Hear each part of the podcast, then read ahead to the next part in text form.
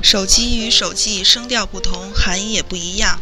大家知道怎么区别吗？欢迎收听本期的 Lingu Mate 汉语口语角。今天由我和右斌为您进行解读。大家好，我是来自韩国的右斌。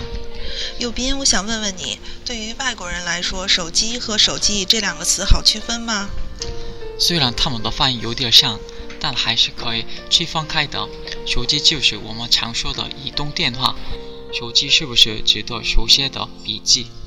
对，就是你理解的这样。你能不能给大家用手机和手记造两个句子呢？可以啊，智能手机像个人电脑一样，具有独立的操作系统，用户可以自行安装软件、游戏等。说得很好，这里的手机就是你说的移动电话的意思。再用手记造个句子吧。本质上写的都是他母亲的手记。是的，手记的意思就是指亲手写的记录，比如书信、日记等等这些随手记下的内容。那我，那我想问问你，我们学学汉语时记的笔记是不是也算是手记？